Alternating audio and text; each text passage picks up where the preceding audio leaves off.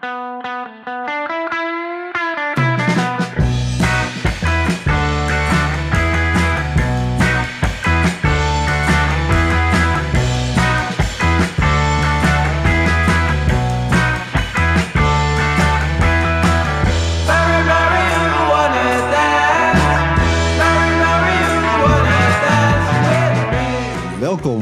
bij High Tea met Dirk en Rens. Een podcast over cannabis en alles wat met deze wonderlijke en wonderbaarlijke plant te maken heeft. Mijn naam is Dirk Bergman. En mijn naam is Rens Hoppenbrouwers. We zenden vandaag uit vanuit eh, een van onze favoriete steden eh, ter wereld. Dit is de eerste van een kleine serie eh, Barcelona specials. We zijn weer afgezakt deze keer per auto. Met z'n tweeën, mijn charmante co-host Rens en ikzelf. Eh, per auto naar Barcelona om hier de Spannenbisweek eh door te brengen. En een aantal afleveringen op te nemen met speciale gasten eh, uit allerlei eh, windstreken. En vandaag hebben we niemand minder in deze studio The one and only. de one and only Loome van Loom Extract. Welkom in de Haiti podcast. Een goedemorgen. Goedemorgen, inderdaad, want we, zijn, eh, we werken hier keihard. We, zijn er vroeg bij. We zijn er eh, vroeg bij. Het is nog geen eh 11 uur. De, de wake and bake sessie zit er eigenlijk al op. We zijn vroeg begonnen vandaag. En nou ja, we gaan praten in deze aflevering natuurlijk met, met, met Loom over ja, extracties, over planten, over eh, de toekomst van eh, de cannabisindustrie. Over hoe het is om eh, als niet-Spanjaard in Spanje te wonen en in de cannabisindustrie actief te zijn. Een hoop onderwerpen te bespreken. Spannend Spannend is uiteraard, want dat is toch in ieder geval de aanleiding, zo niet de reden dat wij hier met z'n allen bij elkaar zijn. We hebben weer een hoop vrienden alweer gezien afgelopen twee dagen. Ja. Gisteren een fijne sessie hier in het appartement. Dus wij zitten er eh, helemaal in. En eh, wij hopen dat eh, iedereen die dit aan het luisteren is ook iets lekkers te roken heeft. Zoals wij hier in overvloed op tafel hebben liggen. Ja, het is draai joint en, en wij gaan ook ons jointje draaien of die is al gedraaid. En we beginnen met onze, toch? Ja, want we zullen zo even van tevoren nog vertellen. Omdat een special is, zullen we niet alle rubrieken behandelen. Maar we vinden het altijd leuk om toch even te weten wat we aan het roken, of laten weten wat we aan het roken zijn. En omdat we natuurlijk een fantastische kweker in ons midden hebben, willen we zeker even vragen wat ook zijn kweektip is op het einde. Dus het High Tea podcast kweekhoekje houden we er toch in. Ook Ja. al is dit een eh Die vinden, die vinden we toch special. leuk. Maar we beginnen nu met wat zit er in je joint vandaag?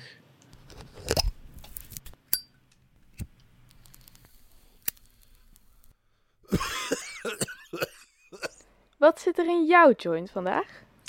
En om altijd met de gast te beginnen. Lume, wat zit, eh, wat zit er in jouw joint vandaag? Excuses. Kreeg Nou, ik eh, heb vandaag voor de week en bake een beetje cheese uitgekozen. Mhm. Dus eh, ja, dat smaakt wel hoor. Dat is wel echt een classic, hè? Dat is een echte classic, ja. Ik hou er wel van om die classics toch eh, erin te houden. Er zijn sommige gouden oudjes tussen die altijd wel lekker smaken, ja. Dat, Dat, blijft eh, smaken gewoon. Dat kan ik beamen. En eh, zelf gemaakt, neem ik aan. Eh, ja, die is van eigen bodem, ja. Ja, altijd een extra, een extra bijzonderheid natuurlijk. Dirk, wat ben jij eh, aan het versnaperen? Nou, wij zijn inmiddels bij eh, twee clubs geweest. Gouden oude, eh, oude bekenden, kan ik zeggen. De Backyard en de Dangrass Club. En bij de Dangrass Club heb ik onder andere, zag ik op het menu staan, London Breakfast. En nou ja, dat, dat- voor mij komen daar een hoop dingen bij elkaar. Want inderdaad, London Pound Cake, dat vind ik een erg lekkere strain. Ik hou van die turps die erin zitten. En ik ben een enorme Londen-liefhebber en ook fan van eh, English, Full English Breakfast. Dus ik dacht, eh, voor de eerste podcast ga ik die eh, bewaren. Dus die, ik heb hem, ik weet eigenlijk niet eens meer zeker of ik hem al wel geprobeerd heb of dat ik hem echt virgin heb gehouden voor deze podcast. Maar ik ga hem nou opsteken. En, dan kunnen we er later nog even op terugkomen hoe die het doet en hoe die smaakt. Ja, ja, ja. ja. Wat zit er bij jou eh, in, Rens, vandaag? Nou, ik, ik, ik zal je eerlijk bekennen, ik, eh, ik moet mijn joint weer opnieuw gaan draaien. Maar ik heb net, echt net, op het laatste rookpluimpje uitgeblazen van, eh, van een heerlijke joint met Zawa Drysift. Ook van de, onze compañero hier aan de tafel. En ehm, ja, het is eigenlijk best wel bijzonder om, ehm, om te ervaren dat eh, ik, ik ben eh, weer een beetje veel hars aan het roken. En ik, ja, mijn guilty pleasure. En ik was op zoek naar goede hars hier in Barcelona. En eigenlijk, ja, deze dryshift die ik eh, heb mogen, mogen nuttigen, dat is echt een van de lekkerste dryshift die ik in tijden heb mogen. Ja, super. Je, je proeft de zouwer er echt in. En ehm, ja, het is een. ja, ik, ik, ik zal het proberen een beetje beter te definiëren, maar het is gewoon een eh, hartstikke zoete, zachte eh, citroensmaak met een vleugje candy erbij. En eh, ja, het is echt of dat je een ijsje, ijsje eet terwijl je gewoon een hashjoint aan het roken bent. En dat maakt het wel ul- ultiem in ieder geval. Dus ik ben zeer content. Dankjewel. Ja, ja, ja, nee, zeker weten. Het is niet dat jij nou tegenover me zit dat ik het zeg, maar ik zou het sowieso... eh, en eh, ja, er ligt hier inderdaad nog een eh, waar... eh, wat lekkere soortjes van de, inderdaad de Denkres en de, de Backyard. En eh, daar ga ik ondertussen van genieten. Dus ook voor, inderdaad voor de luisteraars. Of wat zei Maar je? ik, ik pak hier even deze, een, een, een space eh, baggie op die eh, bij de backyard vandaan komt. Eh, Skittles gekruist met Cushmans. En dat moet ik zeggen, ik, ik ben nou die, die London Breakfast, die is best eh, heel prima. Ik word daar best vrolijk van. Maar eh, tot nu toe is toch die Skittles uh, Cushmans is wel het bijzonderste wat ik hier tot nu toe heb gerookt. Maar de- we zitten op vrijdag, dus we hebben nog wat dagen te gaan. is nog maar één joint. Ja, ja want goedkoop is het niet, maar lekker is het wel. Dan blijf ik er vanaf. Dan blijf ik er vanaf. Nee, ehm, eh, ja, ik hoop dat iedereen inderdaad wat lekkers aan het roken is. Als je, als je het leuk vindt, laat eens een keer weten wat je prettig vindt om te roken tijdens onze podcast. Of waar je aan het, aan het luisteren bent. Dat is ook wel leuk. Ja. Daar ben ik wel benieuwd naar. In de auto. Oh, oh, misschien dan zonder joint. Dat is misschien ook wel netjes. Maar of lekker in Als de tuin. bijrijder misschien. Ja, Ja, onder het zonnetje. Wij, wij, wij gingen weg met sneeuw. Eh, dat de- was uniek de dit jaar. dinsdagmiddag, we reden aan. eh, we hebben overnacht in Frankrijk. En, eh, maar eh, ik vreesde even voor een hele pittige reis. Ja. In de Ardennen nabij Durbuy eh, hadden we echt gewoon een sneeuwstorm. En was het ook eh, bijna stapvoets rijden even. Maar dat was eigenlijk na 20 minuten weer voorbij. Ja, het was echt een hele plaatselijke sneeuwstorm. En het was ook weer toevallig dat ik eh, net mijn eh, banden had gewisseld van eh, all-season naar zomerbanden. en omdat ik dacht, nou, geen sneeuw zullen we meer zien. En letterlijk, ik kom recht met, in de sneeuwstorm. Maar goed, we hebben het overleefd. We zitten hier lekker aan zeer, tafel. zeer comfortabele reis. We hadden een soort onuitgesproken afspraak gemaakt van... Oké Rens, als jij niet over zeurt dat ik geen rijbewijs heb... zal ik niet over zeuren dat jij met tabak weer bent gaan roken. Oh. En eh, daar hebben we ons alle twee goed aan gehouden. Ja, dat- Dus, eh, ja, we hebben in ieder geval eh, daar geen, geen ruzie over gekregen. over die, andere dingen. vrienden. Ja, wij zetten allebei een masker op. Al. Zo professioneel zijn we wel natuurlijk. Nee, zeker. Ik, het is een genot om hier ook met Dirk in Barcelona te mogen zijn in ieder geval. eh. insgelijks eh combineren. Ja, en, eh, maar eh, genoeg eh, onszelf gestreeld. Laten we iemand anders strelen. en en dat is onze grote vriend Lou Max. Ik, eh, ik zat na te denken hoe lang ik jou al kende. En dat is, gaat ook wel weer terug naar, ik denk, toen ik Mr. X leerde kennen. Ik denk een jaar of eh, 2016. Toen, ik denk op de Cannabis Cup misschien. Op mijn Homegrown Cup. Ik denk dat het toen... ja, eh, volgens mij 2016, ja. Dat de eerste keer was dat ik meedeed. Dat ik jou ook heb leren kennen op de cup, ja, volgens mij. Ja, dus, eh, en, dus ik ben... eh, Voor nieuwe luisteraars trouwens, eh, Mr. X, eh, luister aflevering 9 en aflevering 29 van de IT-podcast... om eh, te weten wie jij is en eh, wat hij zoal doet. ze- zeer interessant. Maar inderdaad, eh, nee, ik, ik ken, eh ik ken Lumen in ieder geval al vele jaren. En eh, ik ben eh, oprecht eh, blij dat ik hem als een van mijn vrienden mag eh, beschouwen. En eh, ook naast natuurlijk een super gezellige en lieve persoon... ook een fantastische kweker, concentraatmaker en harsmaker. En het ergste nog is, we hebben, we hebben hier in de auto nog over gehad... dat we ons een beetje schaamden... Dat, omdat met Loom gaan we eigenlijk praktisch altijd naar Barcelona. Ja. En omdat hij altijd eigenlijk in ons midden is, kijk je er soms helemaal overheen. Ja, Als je denkt van... Sometimes it's standing right in front of you. Ja, en met welke het dan ga- niet. En ja, dus we schamen een beetje dat we nu pas doen. Maar daarom zitten we graag met Loom Extract. En willen we eens eh, weten wie die is, wat die is, wat hij doet. En, eh, en ja, graag eh, laten we bij het begin beginnen. Hoe en waar en wat voor, als je het globaal kan beschouwen, wat voor, hoe ben je opgegroeid en wat was je eerste ervaring Waar met de liggen heilige plant? roots, zeg maar? Nou, mijn roots liggen eigenlijk bij de paddenstoeltjes. ik heb 13 jaar lang eh, in Maastricht gewerkt voor een groothandel van paddenstoelen.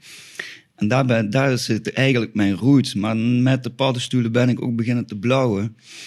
En na 13 jaar lang paddenstoeltjes verkopen, eh, kwam ik in Amsterdam voor de eerste keer OG Koes tegen. En dat rookte ik en dan was ik meteen verkocht. En toen twee of drie maanden daarna wel nog altijd die OG Koes op de lijst stond, maar dat dus weer heel andere wiet was. Toen ben ik naar mijn baas toe gegaan heb ik gezegd, ja, eh, ik ga toch stoppen met werken, want ik wil mijn eigen wiet gaan kweken. Want ja, die OG Koes, eh, dat heeft bij mij iets wakker gemaakt. En dat wil ik zelf gaan kweken. Want blijkbaar in de coffeeshops is dat toch hit en miss. En is dat één keer goed en de andere keer niet. Dus als je het echt altijd goed wilt, ja, dan zul je het toch zelf moeten doen. En die, die, die OJ Koers zat hem dat vooral in de smaak en het effect en hoe die wiet eruit de zag? twee of- dingen. Eh, de smaak, wat heel piney was, wat iets heel nieuws was. Klopt, ja. En vooral het effect wat echt tussen de ogen zit. En wat in plaats van jou, om het zo te zeggen, jou in de zetel plat legt, jou stimuleert om net dingen te doen. En wat jou gewoon, ja, letterlijk voor mij, mij harder laat denken, zeg maar. Dus niet het verdoven, net het wakker maken. Ja.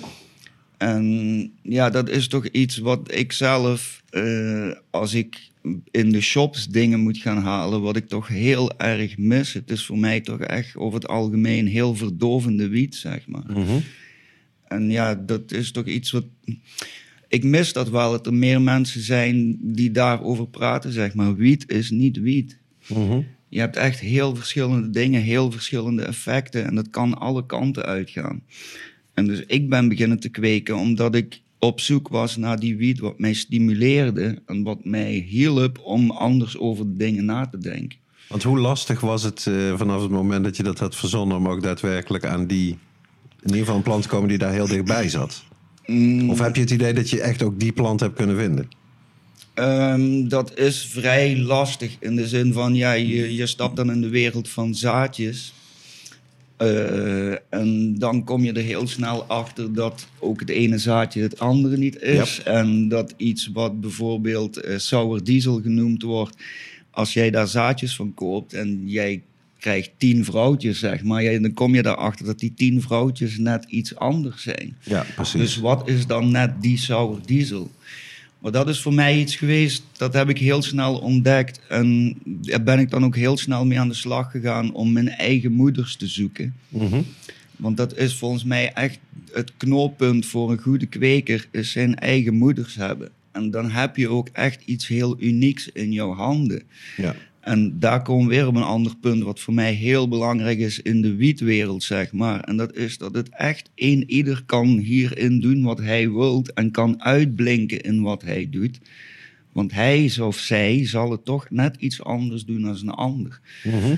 Dus, en dan zit je gewoon met het gegeven dat, oké, je zou dan nog. Het unieke in de cannabiswereld is dus dat zelfs al kweek jij met wat dan dezelfde stekken zijn, met dezelfde genetica als een andere persoon, dat zal daar nooit exact hetzelfde uitkomen. Dus ieder persoon doet zijn eigen unieke ding. En er komt iets unieks uit. En dat is volgens mij het hele mooie van de wietwereld. Absoluut. Dat is net wat prachtig is eraan. Die individu- individualiteit, eh, zeg maar. Maar eh, niet al te snel, want inderdaad, vanaf het moment dat je zegt van eh, in, in Maastricht, ik stop in de winkel, ik stop met, met- met de paddo's. eh, dan zit je nog niet in Spanje. De, hoe Nee, is die eerste ik- periode? Ik heb het geluk gehad dat ik jarenlang in Portugal naar een heel groot psychedelisch festival ging. Aha. Naar het Boom Festival. En daar heb ik mensen leren kennen die ook met het idee zaten om in Spanje een huis te zoeken. En een beetje, om het dan zo te noemen, op een wat meer alternatieve manier te leven. Mhm. En eh, net toen ik dan beslist had van ik kap met mijn werk, kreeg ik twee maanden daarna een belletje van ja, we hebben een huis Het is gevonden gelukt. Oh, hier wauw. eh, op de berg. eh. dus eh, kom maar naar hier. En toen ben ik naar Spanje vertrokken. Maar ik ben letterlijk vertrokken met één tentje, één lampje. Oh, wauw. En drie maanden daarna waren dat twee tentjes en twee lampjes. Had je wel zaden bij je bijvoorbeeld? Ik had wel zaadjes bij me. en dat was toen in de tijd nog rare denknis. Oké. Want dat was toen in de tijd volgens mij de zaadbank wat betreft de OG's. En, en de meer piney soortjes. Scots En- G. Ja, en Want welk de- jaar was dit? Om het even in de tijd te plaatsen. eh, dat moet 2013, 14 Oké. geweest zijn. Oké. Ja, zoiets. Ehm, waar, ik, waar ze mij om hebben leren kennen in Spanje, waar ik zit, dat is de Venom OG van Ger Denknes. Ja, En ja, ja. dat was echt, dat was, ja, dat was, daar, daar moet ik nu soms nog aan denken. Eh, en dan loop je tegen iets aan wat ook vaak voorkomt, en dat is namelijk dat ze verkopen nog wel zaadjes van Venom OG. Maar dat Aha. is lang niet meer hetzelfde als wat dat was. Ja, want dat is toch wel een ding. Hè? Je, de luisteraars zullen zeker weten bij de koffieshop natuurlijk dat het altijd eh, vrijwel overal hit en mis is. En wat erop staat is niet wat in je zakje zit of weer anders anders. Maar je zou eigenlijk misschien, zeker als je niet zelf kweekt en niet bezig bent met zadenbanken, denken dat het- dat, dat in ieder geval wel klopt. Maar dat is ook ja, niet, Nee, wat dat is ook niet zo. Ja, wat ook iets is wat wel begrijpelijk is. Want je spreekt dan wel over jarenlang eenzelfde plant in leven houden. Ja, En daar gaat het vaak mis. En dan gaat de moeder dood of de vader dood. Maar als het dan een goed verkopende soort is, ja, dan willen ze die toch blijven verkopen. Dus, ja precies. Ja. En er is eigenlijk ook geen manier om erachter te komen dan toch die zaadjes te kopen en, en er op dat moment achter te komen, neem ik aan. ja. En een eh, zaadje zie je toch eh, niet echt iets. Nee. Ehm, verder het Spanje-verhaal. Ja, het is allemaal ook niet zo makkelijk hoor. Ehm, eh, je moet natuurlijk, je, je komt toch wel wat papierwerk loop je ook Ja, tegenaan ja. en zo. Ehm, ik heb een beetje het geluk dat ik een contract heb kunnen krijgen voor deeltijds werken daar. En Mhm. van daaruit mijn papieren helemaal in orde heb gekregen. Ehm, wat ook niet zo makkelijk is. is Want is het niet, eh, sorry dat ik je onderbreek, maar is het niet zo dat binnen EU, dat je gewoon, dat is toch het idee, dat je de vrije wonen en Ja, werkverkeer in hebt? principe kan je dat gewoon doen, maar dat is ook maar x aantal jaren. En dan beginnen ze je toch eh moet moeilijk je iets te doen, maken. ja. Dan beginnen ze in mijn geval in België lastig te doen. Aha, Eh, en dan, vanuit ja, de het, andere kant meer. ja, het is toch echt zaak om toch op je papieren te letten. Zeg. Aha. Eh, dat is niet zo makkelijk. Ehm, het, het volgende punt is dat je natuurlijk, je zult toch altijd een beetje buitenlander blijven. Ja, ja, ja, dat heb je nou ook nog steeds, na, na Eh, tien ja, jaar. dat heb ik nog steeds, ja. Eh, en Ja, dat, je- dat ziet er hebben, ze mij, hebben ze mij ook heel duidelijk gezegd, dat zal ook altijd blijven. Ik heb ook het nadeel dat ik eh, mijn blauwe ogen heb Ja, en het ja, ja, lange blonde haar. En dat is in Spanje Spaans. sowieso niet eh, vaak voorkomend. Ja, ja, ja. Nou ja, terwijl volgens mij is jouw Spaans uitstekend. In ieder geval een stuk beter dan wat Nou ja, ik, zelf kan uitkomen. klink Dat maakt dan ook niet uit. Ik klink wellicht gelijk een Marokkaan wat Nederlands praat, voor een Spanjaard. maar goed, eh, iedereen begrijpt me en ik, ik kom vooruit, ja. Ja, Ja. ja. Ehm, dat is ook een van de voordelen van te zitten waar ik zit in Spanje, want daar spreekt ook niemand Engels. Dus je moet wel. Zo. Je moet echt wel. Ja. Eh, want Nederlands spreken ze daar namelijk ook niet echt. Ehm, een ander moeilijk punt is wat we nu net aanhalen, is natuurlijk de taal. Ja. Daar moet je toch. eh, nu, daar kom je in sommige streken van Spanje kom je daar wel mee weg met alleen Engels te spreken. Ik bedoel, Ja, ik denk eh, hier in Barcelona. kun je hier in Barcelona perfect mee leven. In het zuiden van Spanje op veel plekken ook. Soms zelfs Nederlands spreken ze daar zo. Ja, ja, Oh, sommige. Is echt belachelijk. Dus, maar dat, ja, in, het ligt eraan in welk deel van Spanje dat je gaat. Maar dat Spaans, kijk, sowieso eh, raad ik iedereen die in een ander land gaat leven aan om ook die taal van dat andere land te leren. Dat is het minste wat jij terug kunt doen, om het even zo te zeggen. Ja. Dus ja. En een ander moeilijk deel is natuurlijk ook om dan weer. Want ik probeer toch mijn dingen zoveel mogelijk binnen de grijze regeltjes die er dan zijn eh, te Mhm. doen. En dat betekent in Spanje dat je eigenlijk voor een club werkt. Ja. Dus en dat heeft mij ook wel wat moeite gekost om eh, een eigenaar te vinden die aan mij vertrouwt en ik hem vertrouw. En, Ja. en waar ik ook echt op kan bouwen nu. Want ja, het is toch heel veel, mm, eh, hoe moet ik het zeggen, voor mij persoonlijk. eh, heel veel van de clubs in Spanje zijn nog erger als de coffeeshops. Echt? Als je begrijpt wat Wow, ik daarmee there, there, he said it. Eh, Gelukkig spreken ze geen Nederlands. het- nee, maar het is Nou ja, er, er gaan, de, de wildste verhalen gaan rond over, eh, over clubs. Dat ze allemaal in handen van buitenlanders zouden zijn. Dat de Russische maffia een flink deel eh, qua echt bezit, dit en dat. Ik vind dat zelf altijd super moeilijk te beoordelen. Een beetje vergelijkbaar met ook in Nederland. Waar ook de meest uitzinnige verhalen gaan over de achterdeur en de coffeeshopbranche. Waarbij ik dan altijd denk, nou inmiddels ken ik in ieder geval heel erg veel coffeeshops en veel coffeeshop ondernemers. Ik ken ook redelijk wat kwekers. En nog steeds hou ik de theoretische mogelijkheid open dat al die die ik niet ken, dat dat allemaal grote boeven zijn. Maar mijn eigen ervaring is in ieder geval daar wat anders. Maar dit, in, in welke zin erger dan de coffeeshops? In, de- in de zin van ze willen gewoon heel weinig betalen, ze geven weinig om kwaliteit, neem ik aan. Juist. eh, heel goedkoop inkopen en duur verkopen. En Ja. de kwaliteit eh, laten wensen over. Ehm, ik zal het je zo zeggen. In principe zou een social club in Spanje alles ervoor moeten doen om ervoor te zorgen dat hun leden het beste te roken hebben wat er is. Ja. En dat is absoluut niet het geval. Oké. Het is eh, wat wij zo goed mogelijk kunnen inkopen en er eh, zoveel mogelijk voor kunnen vragen aan de andere kant. En dan laat maar gaan. En dat vind ik zelf nog steeds heel jammer. Ehm, ehm, maar goed, ik kan ook begrijpen dat het heel moeilijk is om überhaupt een club of een coffeeshop tegenwoordig te hebben waar je alleen nog maar goede wiet hebt. Want waar ga je die goede wiet vandaan halen? Hmm. Nou ja, misschien dat wij een wat geromantiseerd beeld hebben van Spanje. Maar we denken natuurlijk ook van het, land is zoveel groter. Je hebt zoveel meer mogelijkheid om ook buiten of in de kast zeg maar, een goede wiet te maken, klimaattechnisch. Want dat is wel, jij hebt altijd binnengekweekt eh in Spanje gewoon niet. Ja. Ehm, ja, dat is ook gewoon waar mijn roots liggen. Dus Ja. ehm, ik heb nooit niet anders gekund. Ehm, ik, zou, ik, ik zal je heel eerlijk zeggen, dat tegen buiten kan niets op.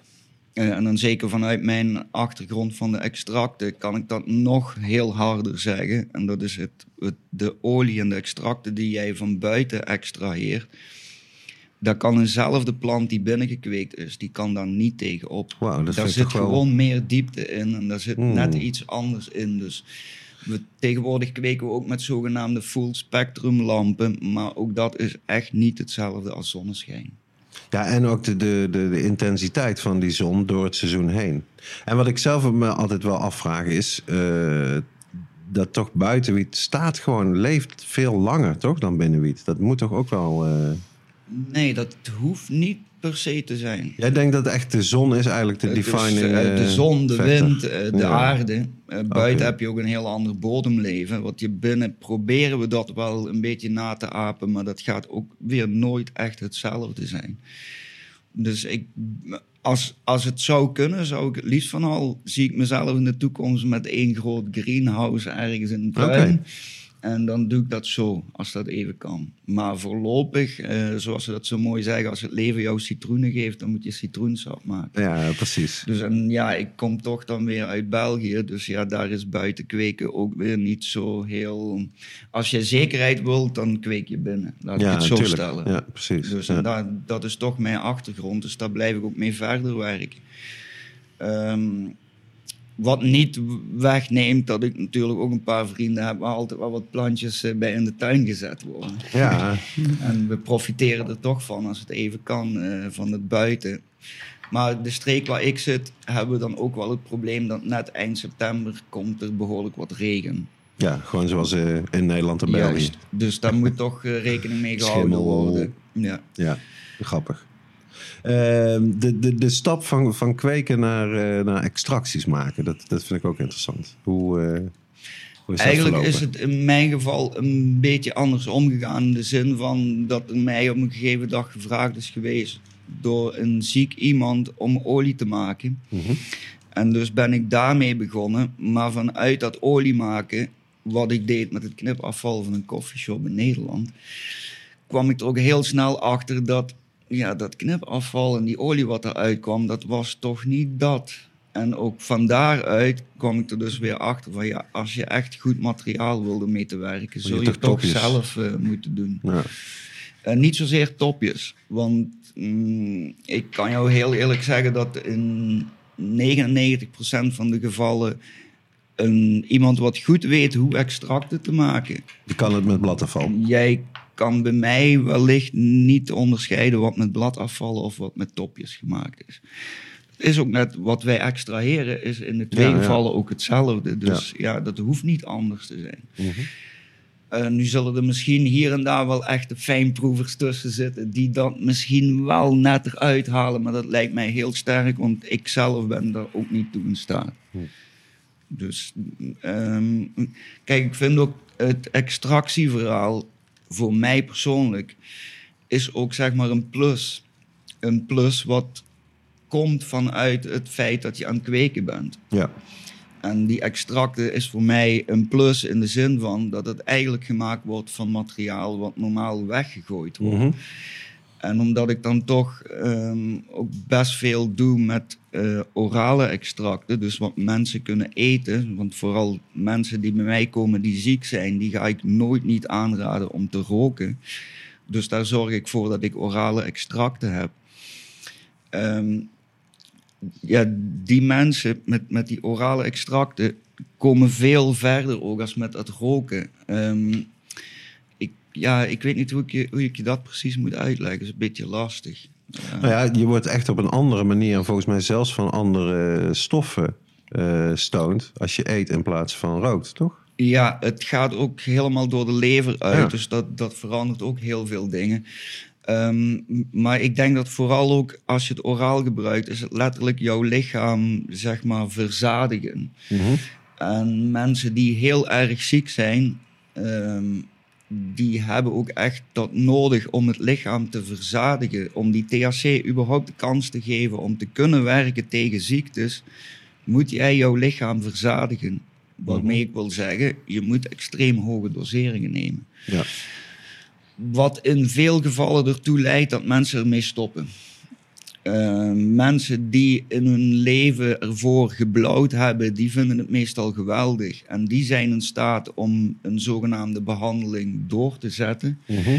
Mensen die niet blauwen en die dan ook nog eens op een vrij late leeftijd eh, hierom komen vragen, daar heb ik de ervaring in dat die heel vaak na een keer of twee, drie proberen, ehm, heel vaak krijgen ze er schrik voor. Omdat het toch een heel diepgaand en zeker oraal is het echt meer psychedelisch als Mhm. roken.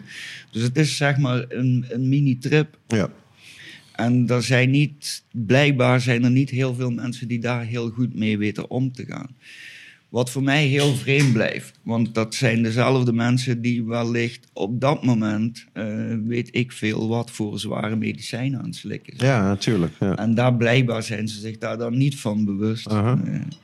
Dat blijft moeilijk. Eh, eh, ik, ik heb al heel vaak lachend gezegd, ik moet mij maar eens zo'n witte jas halen waar Bayer of Pfizer Ja. op staat. Nou, zelfs alleen al maar die witte jas. Eh, Dat en is, dan, dan nemen de mensen misschien wat makkelijker aan van wat ik hun aan het uitleggen ben. Is absoluut zo. over te brengen. Dat is het verhaal van James Burton, die vroeger in Hawaii shirts, zeg maar, zijn verhaal vertelde toen hij net in Nederland was. En ik weet niet of hij van iemand die tip kreeg of dat hij dat zelf had verzonnen. Toen ging hij exact hetzelfde verhaal vertellen met zo'n witte jas aan, waar dan Stichting Institute of Medical Marijuana op stond. En de, de reacties waren totaal anders als hij dan bij een zaaldokters of zo, Rotary of zo stond. Ze hingen aan zijn lippen met die witte jas. Ja. Om nog terug te komen op dat kweker-extract, Ja. extractor-verhaal. Eh, voor mij is het ook gewoon, vooral extracties. eh, mm, ik vind het heel leuk dat ze het in het Engels extraction artists noemen. Mhm. Want dat is het ook gewoon. Het is echt een kunst. Ehm, ik, ja, ik zelf nog steeds bij iedere extractie die ik doe, eh, sta ik ervan te kijken hoe dat er dan net uitkomt. Want de ene keer komt het er wat eh, vloeibaarder uit, de andere Want keer... laten we even dan stap voor stap eh, dat proces onder de loep nemen. Jij, hoe, hoe begin je en wat is je eerste stap? Ehm, de eerste stap en het allerbelangrijkste bij extractie is, zoals ze dat zo mooi noemen, gold in, gold out. Ja. Goud erin, goud eruit. Je gaat met extracties ook geen ehm, wonderen verrichten. In de zin van, als jouw beginmateriaal niet goed is, gaat daar ook niet iets Ja, hoe, bijzonders het, uitkomen. hoe goed je het kan. Ehm, De heb, basis moet goed zijn. ik heb daarbij het heel grote geluk dat ik een beetje van zaad tot eindproduct alles zelf in hand heb. Ehm, voor mijn, veel mensen kennen mij om de zogenaamde live resins, wat wil zeggen dat dat met vers plantenmateriaal is gemaakt. Dat krijg ik ook alleen maar klaar omdat ik letterlijk mijn planten oogst. En ik doe altijd een selectie. Het kleine materiaal, dat gaat altijd in een aparte zak. En dat gaat meteen in de vriezer. Mhm. En heel vaak is dat binnen de 24 uren is dat al geëxtraheerd. Dus dat heeft ook geen kans om... Er zitten namelijk in die verse plant zitten heel vluchtige terpenes. En Ja. wil je die kunnen vangen, dan moet je er snel bij zijn. En dat zit hem in het snel invriezen of het snel ver- ook verwerken nadat je nee, vooral in het snel invriezen. Eén keer als het ingevroren is, kun je daar ook best wat tijd over laten gaan. Oké. Nu, ik verkies om het toch zo snel mogelijk te doen. Eh, Ja, al is het ja. maar om ervoor te zorgen dat de vriezer niet... Stampvol komt te liggen. Nee, niet, niet een beetje raar ruikt. eh. Ja, ja, ja, ja, ja, ja. Nu, ik heb er geen aparte vriezer voor, hoor. Daar niet van. Maar oké, dat is inderdaad je eerste stap. Je, je hebt goed materiaal, nou, dat heb je, want het zijn je eigen planten. En is dat inderdaad, eh, hoe moet ik me dat voorstellen? Kni- Knip, knipafval, al het knipafval, of ga je daar ook nog verschil in maken? Nee, vroeger maakte ik nog steeds de grote fout die nog steeds veel kwekers maken. En dat is vers knippen. Omdat het vers knippen net iets sneller gaat en net iets makkelijker is. Omdat die blaadjes, dat steekt allemaal mooi Mhm. uit. En één keer als dat droog is, krult dat allemaal Ja, in. precies. En dan is dat eigenlijk kutzooi. Ja. ja, maar ik ben toch ook na, na Maar- jaren nat op droog knippen overgestapt zelf. En nadat ik dan een keer letterlijk één plant zo opgehangen heb en de andere plant Oké, vers ja. geknipt heb, kwam ik er dadelijk achter dat daar wel degelijk verschil in zit. Dus wat ik nu doe voor de live resin te maken, omdat ik dat toch graag blijf doen, is gewoon letterlijk de kleine topjes ervoor eh, apart houden. Oké. Eh, kleine topjes heb ik in principe sowieso al niet veel, omdat wij een techniek doen wat ze lollipoppen noemen. Ja. Dus dat is eigenlijk het onderste van de plant wordt helemaal weggehaald, zodat alleen die plant alleen zijn energie in die bovenste toppen steekt. Maar ook zo ga je toch nog hier en daar een topje krijgen. Wat ik dan uit ervaring weet, als ik dat laat drogen, ja, dan is dat Er dadelijk de moeite niet meer. Ja. Dus dan gaat dat gewoon vers in een zak en dan wordt dat ingevroren. En dan maak ik daar nog iets heel leuks van. Kijk, dat zijn de betere, de betere tips. Toch een beetje knipafval plus, als het ware. Ja, eigenlijk is het knipafval plus. Ja. Ja. Ja. Want dan ben ik nu de laatste paar weken ook ja, meer en meer de solventless kant uit aan het gaan. Mhm. En dat is toch echt ook weer dan net iets beter Dat, om dat is misschien nog wel goed om even uit te leggen voor de luisteraars die nog niet veel afleveringen hebben geluisterd. de solventless. Ja, Ja, dus de eh, manieren van extraheren met of zonder. ja, er zijn zeg maar eh, twee, als ik dat zo mag zeggen, twee grote stromingen Ja. binnen de cannabis-extractwereld. En dat is de solvent en de solventless wereld. De solvent wereld is eigenlijk de wereld waarin dat de extracties gemaakt worden met behulp van een solvent, wat dan in heel veel gevallen butaan is. Maar Ja. er zijn ook mensen wat met hexaan en zo werken. Dus eender welk solvent, alcohol bijvoorbeeld. En daar staat tegenover de zogenaamde solventless wereld, wat dus extracties maakt zonder het gebruik van solventen. Wat, eh, waaronder valt de dry sift, de isolator of de waterhash. En dan tegenwoordig ook de rosin, wat dan flauwe rosin kan zijn. Dus gewoon bloemen rechtstreeks geperst. Dat kan dry sift rosin zijn of dus isolator rosin. En daar worden dus geen solventen voor gebruikt. En er, is dus, ja, er zijn dus mensen die zeg maar heel hard vasthouden aan dat solventless gebeuren. En die dus eigenlijk ook een beetje afkeer hebben van alles wat met solventen Wat je erbij is. aan toevoegt in feite. Ja, Ook al eh, damp je het weer eruit allemaal. ja, hè? ja. Theorie althans. Eh, ik begrijp dat wel, maar... ehm, Want jij hebt ik- allebei gedaan, neem ik aan. Ja, en ik, allebei ik nog? doe allebei Ja. nog. Want ik zie bij alle, allebei de kanten de voordelen. Eh, in de zin van, kijk, Iemand wat heel sterk aan die solvent lust vasthoudt. Dat is sowieso al iemand wat met zijn gat in de boter gevallen is. Want dat is iemand die kieskeurig kan zijn over deze dingen. En die toegang heeft tot heel veel dingen. Eh, iemand die nog steeds eh, de commerciële Marokkaanse hash moet roken. Ja, die is natuurlijk heel blij als die eens een keertje een goede BHO vast kan krijgen. Want dat is voor zo iemand al een hele andere wereld. En daar gaat ook een wereld voor je open als je dat nog niet kent en je leert dat kennen. Maar ja, daar wordt dus een beetje op neergekeken. Omdat het, zeg, zal ik het zo zeggen, het is de goedkope versie. Ja, ja, ja. Zo wordt het een beetje gezien. Want haal je er ook meer zeg maar, af per, eh, per gram product wat je erin stopt? Dat is wat ik Ja. net wou zeggen. Van, voor mij heeft het gewoon zijn voordelen. Want eh, nog met draaizuft, nog met isolator... ga jij echt alles van jouw materiaal af kunnen halen. Hmm. Dus jij bent eigenlijk medicijn weg aan het gooien. Ja. En dat, dat gebeurt jou met een, bijvoorbeeld een butaanextractie niet. Aha. Dus wat zal Tot de ik... laatste trichoom eh, Wat zal ik nu vaker doen? Ik zal eerst draaizift maken. Mhm. En dan vries ik datzelfde materiaal terug in. En dan wordt dat alsnog gebruikt om BHCO van te maken. En zo ben ik zeker dat ik al mijn materiaal geëxtraheerd heb. Ja. Anders is het weggooien. En het is toch zonde als je daar vier maanden lang aan gewerkt hebt... om dan iets weg te moeten gooien. ja, nee, dat is, ja, dat is Dit is trouwens, zo. als ik er even een, een heel klein punt over mag zeggen. Voor mij is dit iets heel belangrijks. Want ik denk dat heel veel kwekers nog steeds hun knipafval gewoon weggooien. Ehm, als wij nu eens een keer echt zouden samenkomen en dat knipafval gewoon naar een extractor zouden brengen, dan zouden wij zoveel olie, zoveel medicijn kunnen maken dat wij dat gewoon, al is het maar aan kostprijs, want gratis Mhm. is niet goed, dan geven ze er geen waarde aan, maar dat je dat aan kostprijs aan zieke mensen kunt aanbieden. Nou ja, het is een beetje natuurlijk het Suvernuver eh, Ja, model dat is ook een denken, geweest. ja. maar Beetje dat is zijn wel, model, ja. Dat is wel afgelopen nou. Ja. Eh, nou Ja. is het eh verwaterd, zeggen. Ja, ja, het Iri-water eh, verhaal. ja. Ja. Ehm, maar dat zou... Dat is iets wat ik... Ik zal het je zo zeggen, ik mis een beetje wat meer initiatieven vanuit onze wereld... Om op die manier ons ook Ja. eh, voor te stellen. We zijn niet alleen maar stoners. Eh, Mhm. Er gebeurt veel meer en er worden ook heel veel goede dingen... door kwekers en door clubs en door coffeeshops wellicht ook gedaan... maar Ja. daar wordt heel weinig over gesproken.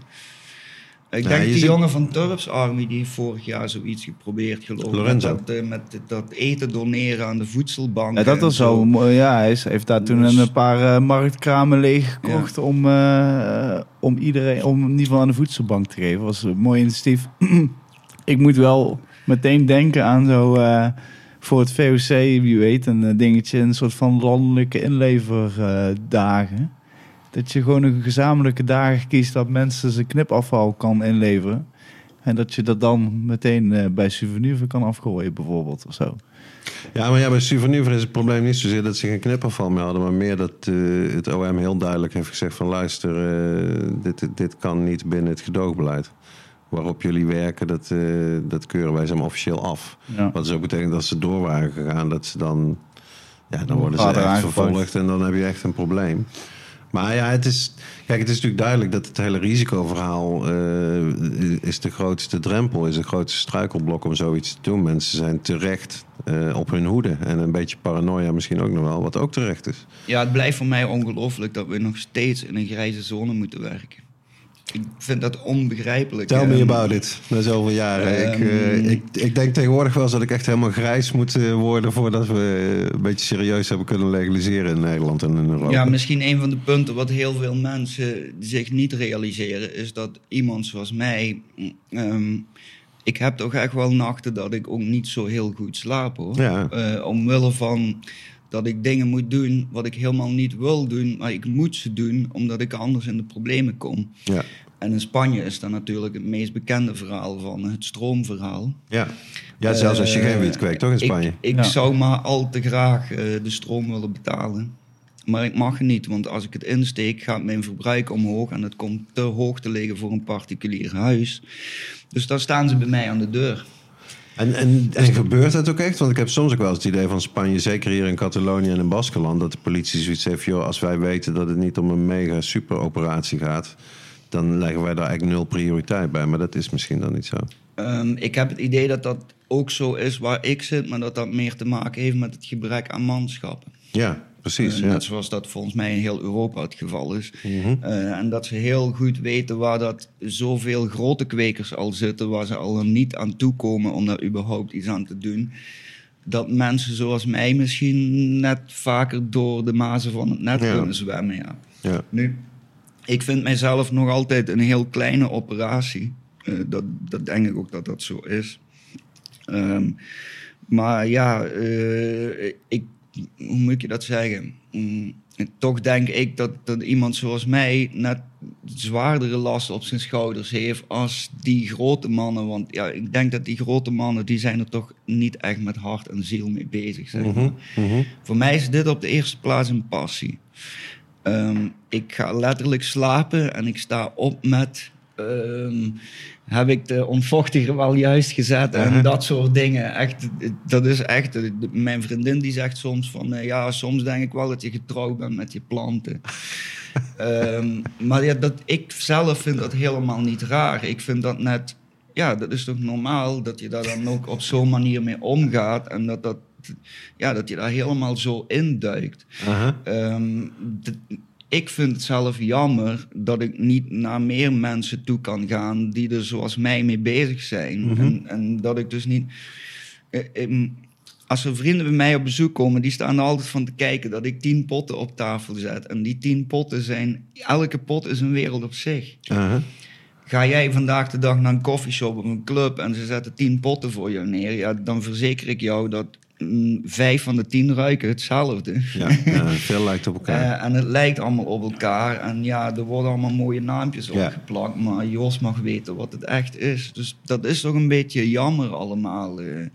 Kijk, dat is misschien net het gebrek aan regelgeving wat eh, hiervoor zorgt. Nou, ik heb daar veel over nagedacht deze dagen dat we weer in Barcelona zijn. Je hebt er lang over kunnen nadenken. Nou ja, dat, ja onderweg hebben we het ook over gehad. Dat eh, de regelgeving, eh, of het gebrek eigenlijk moet ik zeggen aan regelgeving hier in Spanje, die pakt misschien voor de consument toch beter uit als waar we nou bijvoorbeeld in Nederland, als je even de wietproef dan als voorbeeld neemt, eh, waar we naartoe gaan. Ik bedoel, we hebben hier inderdaad dit vrolijke, kleurige space baggy eh, met mooie naam. Nou ja, dat gaat in Nederland eh, echt niet mogen met de wiet-experiment. Het is allemaal gereguleerd.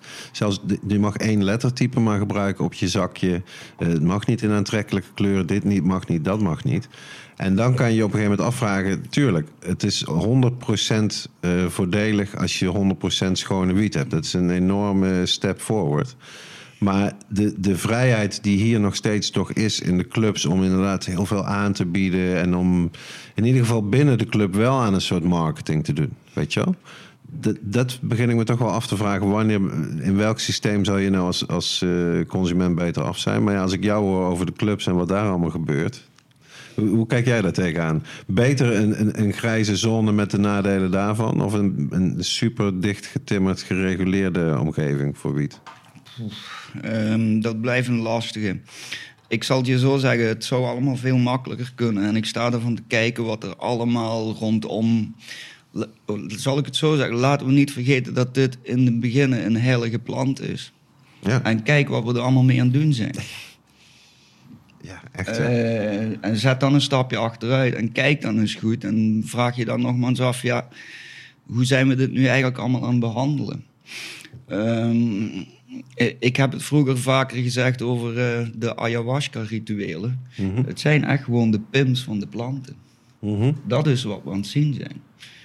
En ja, wat blijft er dan uiteindelijk over? Het mooie zakje of wat er in het mooie zakje zit? Waar gaat het nu nog over? En dat vind ik zelf een beetje... ehm, ja, we zijn het allemaal veel te ingewikkeld aan het maken, man. ja. Het is allemaal veel te ingewikkeld. Het had zo makkelijk kunnen zijn. Want ja, nogmaals, behandelen dat als een tomaat. En dan, ja, dan krijg je, krijg je waarschijnlijk ook zotten die gewoon hun eigen tomaten willen kweken. Ja, laat doen. Mhm. Eh, in mijn ideale wereld is eh, op iedere berg eh, aan, eh, buiten aan het dorp zit er een zot zoals mij, Aha. die het speciale soortje van het dorp maakt. En eh, ja, dan wordt het een hele leuke wereld, want dan heeft ieder dorp zijn speciale dingetje. En dan kan ik naar het volgende dorp gaan en dan kunnen we daar lekker Ja. delen en eh, lekker samen zijn. Meer- Dat is toch waar het over gaat, over samen zijn. Daarom noemt het ook een joint, omdat het gedeeld wordt. Ja, daar zijn ook weer verschillende theorieën over. Hè? Ja, maar De, tabaks, laat- de tabaksgebruiker zal zeggen, nee, want je joint de wiet met de tabak. En eh, dat is een joint. Maar ik ben ook meer van, van jouw betekenis, moet ik zeggen. Nou, dat blijft heel moeilijk. eh, regelgeving versus geen regelgeving. Omdat eh, regelgeving, naar mijn gevoel, heel vaak gewoon een manier is om een markt af te schermen. En die Mhm. markt af te schermen voor mensen die heel veel geld hebben om te investeren. En de kleine boer, letterlijk in dit geval, die Absoluut. valt buiten, eh, buiten het verhaal. Ehm, dat is ook iets waar ik zelf toch behoorlijk wat.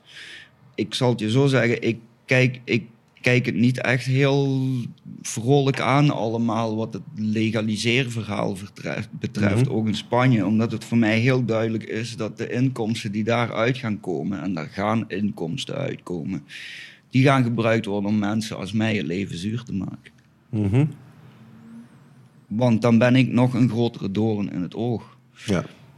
Jij bent het percentage eh, zwarte markt tussen aanleidingstekens, illegale markt, wat ze zo klein mogelijk eh, willen maken. Ja. Maar, maar misschien doen ze in Spanje wel micro-license eh, uitgeven. Ja. Nou ja, tot En, nu toe eh, lukt het ze niet om te legaliseren, toch? Ik geloof dat... eh, Oké, we hebben de nieuwsrubriek overgeslagen. Maar het nieuws is wel dat het weer weggestemd is in, in Eh, het Spanje. is inderdaad weer uitgesteld. Ehm, het is weer uitgesteld. Laten we niet vergeten dat er langs de andere kant wel al jarenlang vergunningen gegeven worden Ja. voor bedrijven om te kweken in Spanje, wat allemaal voor de uitvoer is. Dus ook daar weer, wanneer ze spreken over legaliseren, ieder land zegt meteen van ja, maar we kunnen niet met de internationale verdragen, maar als we er even wat geld aan kunnen verdienen, dan eh, doen we wel even lekker uitvoer. Dat gaat over verschillende grenzen en dan mag het wel weer allemaal. Echt, hè? Ja, Eh, je, je eh, krijgt het mij niet uitgelegd. Argentinië, precies hetzelfde verhaal. Dat is deze week ook in het nieuws. ja. Ze kunnen gaan exporteren, maar als je zelf in Argentinië woont... veel succes om medicinale cannabis op een normale manier te kunnen kopen. Ik, ik wil nog eh, misschien even naar een heel ander onderwerp, maar ik vind het, eh, wil ik zeker eh, aan, eh aan Loem vragen. Ik denk eigenlijk al vanaf het begin dat ik jou kende, was jij altijd naast denk, denknis, altijd bezig met een andere genetica. Hoe noem je dat? Eh, ik wil het heel, even heel decadent zeggen, maar in ieder geval een zadenbank. Nu ja, ik ben na herdenknis ben ik eh, vrij snel overgestapt geweest eh, op Karma Genetics. En ik denk dat de meeste mensen mij nog steeds kennen voor mijn headbanger-extracten. Exact, Ja, daar zeker. wilde ik heen. Ehm, en Maar- ik, maar- als mensen tegenwoordig aan mij vragen van ja, ik zie door de boom het bos niet meer, eh, raad mij dan eens wat zaadjes aan. eh without a doubt, alles waar dat sour diesel van Karma Genetics in zit, eh, daar ga jij iets leuks in vinden. Maar om bij het begin te beginnen, hoe, hoe ben je bij, het, bij Karma Genetics gekomen en hoe eh, is jouw eh, relatie met hem eh, ontstaan? Want ja, je, je, je- dus, ik- ik ken jou echt als de karma-kweker, om het zo maar te zeggen. Ja, Oké, ehm, ook. Moet, je ik even, moet je Karma even, verwerken. Ehm, de eerste keer dat ik naar Spannenbus kwam, toen was eh, een van de grootste en meest bekende clubs nog steeds eh, De Plug. Ja. En in De Plug verkochten ze toen eigenlijk best veel dingen van Karma allemaal. Daar hadden ze toen drie verschillende fenotypes van de headbanger. Nice, Eh, En toen ben ik terug naar huis gegaan en dat is het eerste wat ik gedaan heb. Is een zakje headbanger zaadjes kopen en ontkiemen. En dan ben ik ook, pardon, die moeder wat ik daarin gevonden heb, die heb ik zeven jaar lang heb ik die bijgehouden. Oh, wauw. En ja, iedereen die dat geprobeerd heeft, die, die zei ook meteen van ja, dat is echt een ander niveau. Dat was zo Ehm, goed. Na de headbanger van Karma eh, is hij dan, weet ik niet meer net het jaar, maar is hij dan met de Sour Diesel BX2 uitgekomen. En daar ben ik dan ook meteen mee aan de slag gegaan. Ja, dat is echt, eh, eh, dat is voor mij nog steeds eh, de wiet gewoon. Oké. Waarom? Eh, omdat dat een heel ander effect geeft. Als, dit is, die sour diesel is echt puur stimuleren tussen de ogen, zeg maar, voor mij. En dat is echt wat ik zoek. Het is mild psychedelisch, zeg maar. Eh, wat dat net is, wat daarvoor verantwoordelijk is, weet ik niet. Het feit is dat dat 11, 12 weken bloeiplanten zijn. Mhm. En dat is voor de meeste kwekers, nee, daar beginnen ze niet aan. Eh, ik heb ze nu al twee jaar niet meer gezet, maar ik heb net voordat ik naar hier ben gekomen, heb ik toch eh, nog uit de oude gouden doos een van de eerste headbangerzaadpakjes eh, nog ontkiemd. En één pakje van de Sour Diesel BX2 van Karma, wat ik nog eh, op Spannabis gekocht heb toen die net uitkwam. Oké, dat is Dus een hele ik ga toch weer terug die moeder zoeken. Ja. Nou, dus dat ik was ga toch weer terug naar de roots, zeg maar. Dat was ook een onderwerp wat eerder hier al eh, aan bod kwam in de vele discussies rond deze grote tafel eh, in onze Airbnb-appartement. Dat het zijn toch vaak allemaal golfbewegingen waar we nou nog zitten in een soort. Als je kijkt, zeg maar, als ik een foto maak van een menu nou in een goede club en ik vergelijk die met een foto van dezelfde clubmenu van vorig jaar, dan staat er op Amnesia staat er bijna niet eh, dezelfde strains op. Dus je ziet die soort versnelling in mode en in hypes, weet je wel. Runs is al lang niet meer goed genoeg. Het moet zeker een kruising zijn van Runs of, of, of een andere hippe strain. En ik heb nu het idee dat de tegenbeweging al be- begonnen is. Dat mensen terug willen gaan naar old school. De ouderwetse smaak. Ook inderdaad bijvoorbeeld van zoiets als cheese. Dat mensen een beetje eh, misschien overvoerd zijn met weer allemaal nieuwe kruisingen. En wat je inderdaad zegt van ik zie door de boom het bos niet meer. En dat vind ik best wel ook wel weer een interessante eh, ontwikkeling. Want ik denk dat daar de waarheid of het ideaal ligt ook gewoon in het midden. Natuurlijk wil je nieuwe strains en is dat leuk. Maar moet je eh, semi-klassiekers, nieuwe klassiekers... Ja, die, eh, die wil je toch ook eigenlijk op je menu hebben, denk ik. Nou ja, ik, ik blijf eh, bepaalde dingen wel altijd in mijn potten hebben. Ja, toch? Die gaan er nooit uit. Ja. Er zijn gewoon dingen wat goed zijn en die blijven goed. Ehm, en voor mij is het vooral de kunst om zoveel mogelijk verschillende smaakjes en effectjes te hebben. En dat kan gewoon. En dat is nogmaals een van die unieke dingen van wiet. En dat is dat alles is mogelijk. Ja. Alles is mogelijk. Ja. Het kan alle kanten uit. Ik heb nu eh, die Cherry Cosmos meegenomen, wat dan weer een wiet is, waar voor mij, daar zit een geur in, dat ben ik nog nooit tegengekomen. Ja, ik vond en de heel, smaak eh, ook. Ja. En dat is iets, ja, dat, dat houdt het voor mij ook zo spannend. Daarom zal ik ook eh, steeds weer van mijn vriendin moeten horen. Ja, jij blijft gek, want nu ben je weer zaadjes aan ontkiemen. Is het nu niet goed eh, met die tien moeders wat je al hebt? Eh, ja, en dat is, dat is dan ook tien keer geweldige wiet. Maar er blijft toch zoiets van, ja, eh, mm, ja, er kan misschien nog wel net een ander smaakje bij. eh. Ja, want wat je net zegt, die, die moeder die, eh, die heb ik zeven jaar in leven gehouden. Is dat dan ook le- letterlijk dezelfde plant? Of ga je af en toe wel een stek nemen zodat je een nieuwe moeder ik maakt? probeer zo vaak mogelijk eh die verversen. moederplant te verversen. En hoe vaak zou dat zijn ik- dan in, in, in, die, in zeven jaar, als voorbeeld? Nou, een keer of zeven, acht. Toch wel? Ja, ja toch, toch minstens één keer per jaar. Ehm, ik zelf denk dat ik ze daarmee net iets, dat ze daarmee min of meer verfrist worden. Ja, levenskrachtiger. Eh, langs de andere kant heb ik ook al, denk ik wel, een moederplant al eens een keer vier of vijf jaar lang bijgehouden. Mhm. Ehm, het lastige daarvan is, in- in mijn geval, omdat ik op aarde kweek, dat je dan toch, ja, dan kom, loop je er tegenaan dat die aarde met wortels verzadigd geraakt. En dan Ja, gaat op een ja. gegeven moment gaat die plant toch moeilijk doen. Dus dan verkies ik gewoon om, om een nieuwe stek te maken en een herstart te doen, zeg maar. Eh, waarom ben ik die moeder verloren? Ja, omdat eh, eh, het blijft de natuur. en de manier waarop ik kweek, dat betekent dat je soms krijg je beestjes die je niet wegkrijgt. Ja, ja, en dan ja. moet je met heel veel hart, met heel veel pijn in het hart, toch een hele zware beslissing nemen. En dat is alles wegflikkeren en vanaf nul beginnen. Maar dat is het spel. Ja, ja Dat dat, is het kan ik me ook wel weer voorstellen. Ja. En dat is ook weer een van de kanten van het spel waar heel veel mensen zich niet bewust van zijn. Mhm. Eh, dat ja, soms gaan dingen mis. ja, precies. soms gaan dingen mis. Ehm, nou, ik, om misschien toch terug te komen op dat moederverhaal, want dat blijf ik zo belangrijk vinden. Eh, ehm, kijk, ik, ik denk dat 90% van de kwekers kweekt gewoon stekjes wat ze in de grow shop halen. Ja, en dan weet je sowieso al niet waar je mee begint. Nee. Dus uh, En ook niet wat voor beestjes daar op enig moment. eh, nee, daar krijg je altijd poppen. cadeautjes bij. Ja. Altijd gratis. Gratis wildlife. gratis. Eh, maar goed, eh, ja, dan kun je dus voor mij, een kweker die naar mij toe komt, die mij vertelt die kweek met stekjes van de Grauwshop, ja, dan weet ik eigenlijk al meteen wat voor een kweker ik tegenover mij heb. Maar het kan toch bijna niet anders als dat het minder is geworden. Want er zijn gewoon nog maar heel weinig eh growshops als zodanig. Dit hebben ze toch eh, voor een groot deel weten uit te wissen. En mensen halen nou denk ik veel spullen gewoon online. Ja, stek online, eh, dat... eh, Nou, ik denk dat dat misschien dan het geval in Nederland is. Want hier Ja. in Spanje, de growshops, laten ze voorlopig toch vrij rustig. Ik, heb niet het idee dat ze daar lastig om doen. Ja, buiten hier en daar de hele grote mannen... die ze de laatste, de laatste tijd wel het leven zuur aan het maken zijn. ja. Maar dat is wel alleen omdat ze net iets meer eh, belastinggeld wilden. Eh, ik denk dat het eh, echt met volksgezondheid te maken heeft, gelijk ze dat pretenderen. Ja. Dus dat blijft lastig. eh. Ehm, kijk, ja, ik merk gewoon dat, dat van de kwekers wat ik ken hier rondom mij, wat dat doen, ja, die komen er telkens opnieuw achter dat dat altijd critical is.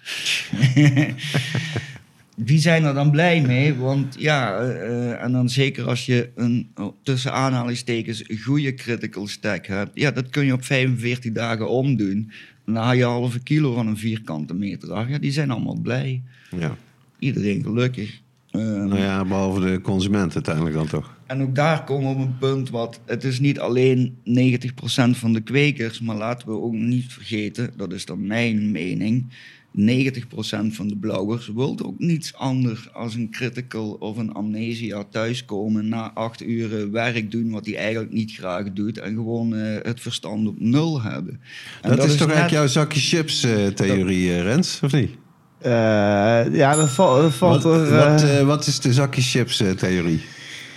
Nou, eh, eh, eh, inderdaad, we hebben hier in de auto eh, lekker over kunnen discussiëren. Eh, mijn eh, zakje chips theorie is het... we hadden het over waarom er nog steeds zoveel amnesia wordt verkocht in de coffeeshops. En dat ik Ja. ook vertelde dat ook hier in de Barcelona, zoals in de social clubs, waar heel veel mooie soortjes liggen. Een menukaart waar, vak, waar je in Nederland over kan dromen. Zelfs hier wordt heel veel amnesia gekocht. En mijn... Mijn theorie daarin is... Als ik een zakje chips koop, eh, in, de supermarkt in, eh, laten we zeggen, Tilburg... dan weet ik zeker dat dat zakje chips dezelfde smaak heeft... als dat zakje chips wat ik een maand geleden... misschien wel in Frankrijk of in eh, Engeland heb ge- gekocht. Omdat, omdat het vaak uit één fabriek komt... of het wordt in geval op één re- receptuur gemaakt en bla bla bla... En nu als ik in Nederland naar de shop ga... en ik heb eh, inderdaad, ik heb hard gewerkt... ik heb eh, maar ook maar een bepaald bedrag per dag Ja, of per precies, maand... ja, wat ik ja. mag kan spenderen. Want het is behoorlijk prijzig eh, tegenwoordig. Dan is het vaak lastig om te gaan experimenteren... om een keer een nieuw soortje. Want inderdaad, wat, wat Loem zegt... je wordt gewoon heel vaak teleurgesteld. En dan word je op een gegeven moment... en dat is een, echt een beetje denk ik de onderliggende gedachte...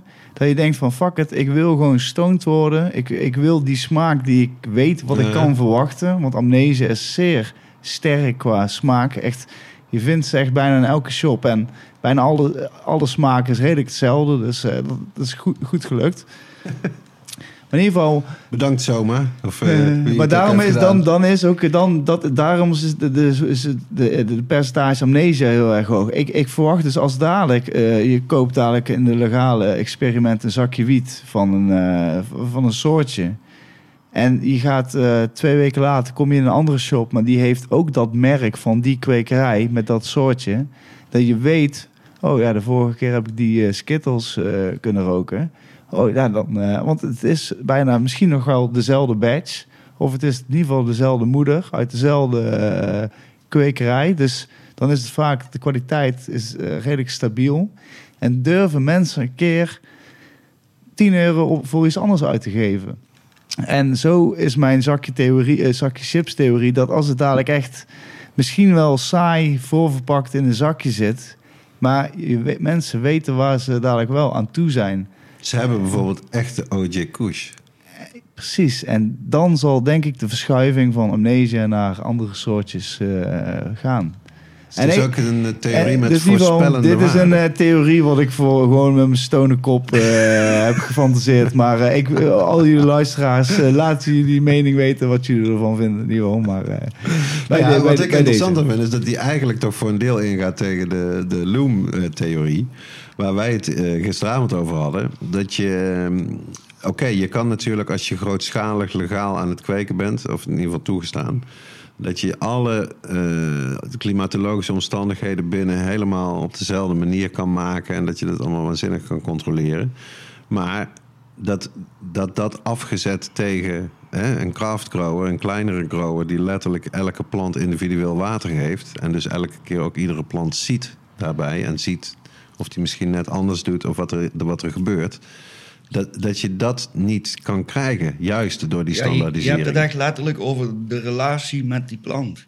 Ja, En in dat opschalen raak je dat toch kwijt. Ehm, kijk, het, het klinkt heel lullig en misschien een beetje hippie-achtig en zo, maar eh, voor mij er kan niets tegenop te- eh, tegen dat bekertje water nemen en iedere plant iedere dag eventjes onder ogen krijgen. ja.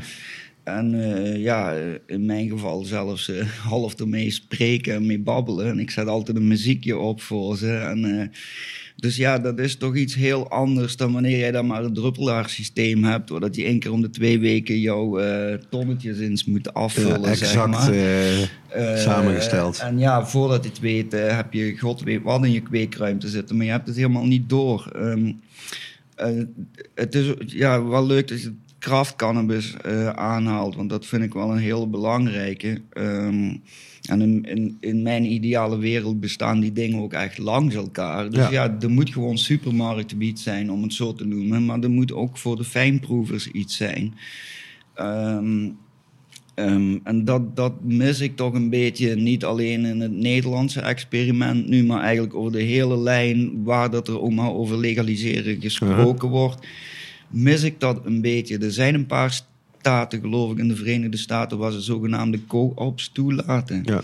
Maar dan nog, om in zo'n co-op te komen, moet je alsnog een behoorlijk grote operatie hebben. Dat, is niet, dat zijn niet tien kleinschalige kwekers, dat zijn tien middelgrote, zo niet grote kwekers, die dan alsnog de kop samensteken. Nou Ja, de term microgrow en microgrow license, dat is, geeft aan dat er in ieder geval wel op sommige plekken over na wordt gedacht. Maar dat, ja, ik heb dat zelf ook wel eh, in Nederland, had dat eigenlijk vanaf het begin meegepakt moeten worden. Juist omdat het een experiment is. Dus wat zou je liever doen dan dat je zegt: Oké, we hebben hier een kwekerij die heeft 6000 planten staan. En we hebben hier een kwekerij die hebben er 400. Kijk, de je overheid... Eh, kijken, hoe zit het dan? Prijstechnisch en eh, kwaliteitstechnisch. Dat zou mooi zijn om te vergelijken, maar dat is er niet echt. Voor de overheid is Niet. het toch belangrijk hoeveel belastingen ze kunnen innen. Niet? Dus eh, hoeveel interessanter is het niet voor een overheid om dadelijk een markt te hebben, om dan nog maar eens over de wijn te hebben, waar dat ze Mhm. inderdaad, eh, eh, laat me iets zeggen, 1 miljoen flessen per week verkopen van 5 euro per fles. Maar daarlangs verkopen ze ook 1000 flessen van Ja. eh, 1000 euro per fles. Ja. Nu, die 1000 euro flessen, die bestaan in de wietwereld niet wanneer jij alleen maar megakwekerijen opzet. Nee. Want die 1000 euro flessen, die komen van die kleine kweker die daar een paar wijnstruikjes heeft staan op zijn berg. Precies, ja. en die daar zelf wijn van maakt. Dat zijn die dure flessen. Waar ook dan weer, eh, wat is het, duizend keer meer belasting over betaald wordt. Dus ja, eh, de overheid snijdt zichzelf toch in de vingers met, dat, met, niet naar die twee markten te willen kijken. Ja. Ook is de bedoeling toch om die zwarte markt eruit te krijgen. Nu, die krijg je er niet uit, want je gaat dadelijk echt die fijnproevers, zoals velen van ons krijgen, die toch hun dingetje gaan zoeken buiten die legale markt, als dat er niet is gewoon. En ja, Ja, helaas, misschien- ik zie het nog steeds niet. Ik, ik zie dat upscalen, ik zie dat niet. Ik, ja, dat kan niet tot eenzelfde product komen. Nogmaals, omdat je gewoon met een hele andere relatie met die plant bezig bent. Om maar niet te spreken over het feit dat zij in de legale kwekerijen sowieso zo steriel mogelijk moeten werken. Mhm. Ja, dan krijg je toch een steriel eindproduct. Daar, hoef je toch geen wetenschapper voor te zijn om dat... en mijn Nou ja, ding... dat, dat doen we weer denken aan zo'n andere. Je had het net al over dat er twee kampen zijn als het gaat om solvent en, en solventless. Dat is ook een beetje met de hash. Dat je zegt van wil je een zo zuiver mogelijk product hebben waar zeg maar geen enkele vervuiling in zit. Of wil je eh, traditioneel, hou je heel erg van Marok. Eh, zoals bijvoorbeeld ook Karma toch wel. Ja, die ook toegang heeft tot de, het beste van het beste. Maar die gaat ook voor traditioneel. eh, Nou, dit was ook namelijk ook een eh, vraag eh, van onze eh, vriend van de show, ook eh, mede-reiziger Roger van. Organic Earth. Gisteravond, voordat we gingen slapen, vertelden we dat we, een eh, dat we, dat we Lume gingen interviewen. En toen zei hij, of toen vroegen we van, wat zou jij hem willen vragen? Weet je nog? Ja, En toen zei hij letterlijk over, omdat Loom zo zuivere, mooie Ja. dry sifts en eh hash maakt, of eh, isolator en, eh en BHO en rosin. Hoe kijkt hij naar de traditionele Marokkaanse hash en ja staat, dat, lezen. Ja. staat dat langs, eh, langs elkaar, weet je wel? Ehm, ja, het, is een- het, het staat zeker langs elkaar. Ik vind dat die traditionele hash heeft zeker zijn plek. Eh, laten we niet vergeten dat zeker hier in Europa en ik denk in Spanje misschien wel iets meer als in Nederland, dat nog steeds vandaag de dag denk ik dat er meer hashrokers zijn dan echt wietrokers. Omdat ja, goede wiet is nog steeds, ja, dat bestaat eigenlijk nog maar niet zo lang, denk ik dan zelf. Oh, dat vind ik toch wel een interessante inschatting. Dat, het zou best kunnen, hoor, maar Ja. Kijk, eh, wat ik in Nederland bij- is het natuurlijk al heel lang... eh, ja, is de hashroker in de minderheid, zeg maar. Ehm, ik denk dat het hele grote verschil tussen traditionele hash en wat ik doe, eh, gaat, gaat hem zitten in het droogproces. En het feit dat ik toch probeer in een hele zuivere ruimte te werken Ja. en dat allemaal heel zuiver te doen. En als je de omstandigheden in Marokko vaak ziet, eh daar ligt zelfs nog geen vloer eh, op de vloer. Ja, dus ja, eh, en dat is allemaal heel stoffig. En ja, wat jij aan het doen bent, is een stofje van een plant afkloppen. Ja, en er komt iemand voorbij gelopen. Ja, en dan heb je opeens, heb je in plaats van eh, 100 gram pollen, heb je een halve kilo pollen. Goed voor de handel. Maar goed, eh, dat blijft zijn plek hebben. Kijk, dat, ehm, ja, dat het feit dat dat je anders... niet dat het uitsterft omdat het Nee, zeg maar onzuiver het feit is. dat het anders gedroogd wordt, want nog steeds in veel gevallen worden de planten daar echt letterlijk in de volle zon gedroogd. Ja. Dat feit zorgt ervoor dat die samenstelling helemaal verandert van, dat, van die pollen, Ja, van, van die trichomes. Die THC, dat wordt al, THCA wordt allemaal omgezet in andere dingetjes. Wat ik merk met de extracten en mensen die dat dan weer wat ziek zijn, wat dat gebruiken, die mensen verkiezen in veel gevallen de orale extracten die gemaakt worden met de traditionele hash. Ehm, mijn overtuiging is dat die traditionele hash, net doordat dat anders gedroogd wordt, ook echt letterlijk andere stofjes in zich heeft dan wat in mijn extracten zitten, omdat ik dat dus in een gecontroleerde ruimte droog. Ja. Daar komt geen zonlicht aan. Dus daardoor, bijvoorbeeld, om je een idee te geven, wanneer ik die orale stra- ook extracten maak, dan moet er met een oven gewerkt worden. Want als jij het extract zo, als het van de plant afkomt, hebt, dan heb jij geen THC, maar dan heb jij THCA in Ja, jouw precies. extract zitten. Dat carbonmolecuul, dat zorgt ervoor dat dat niet opgenomen wordt door jouw lichaam. Dus jij kunt dat opeten en dat doet niets met je.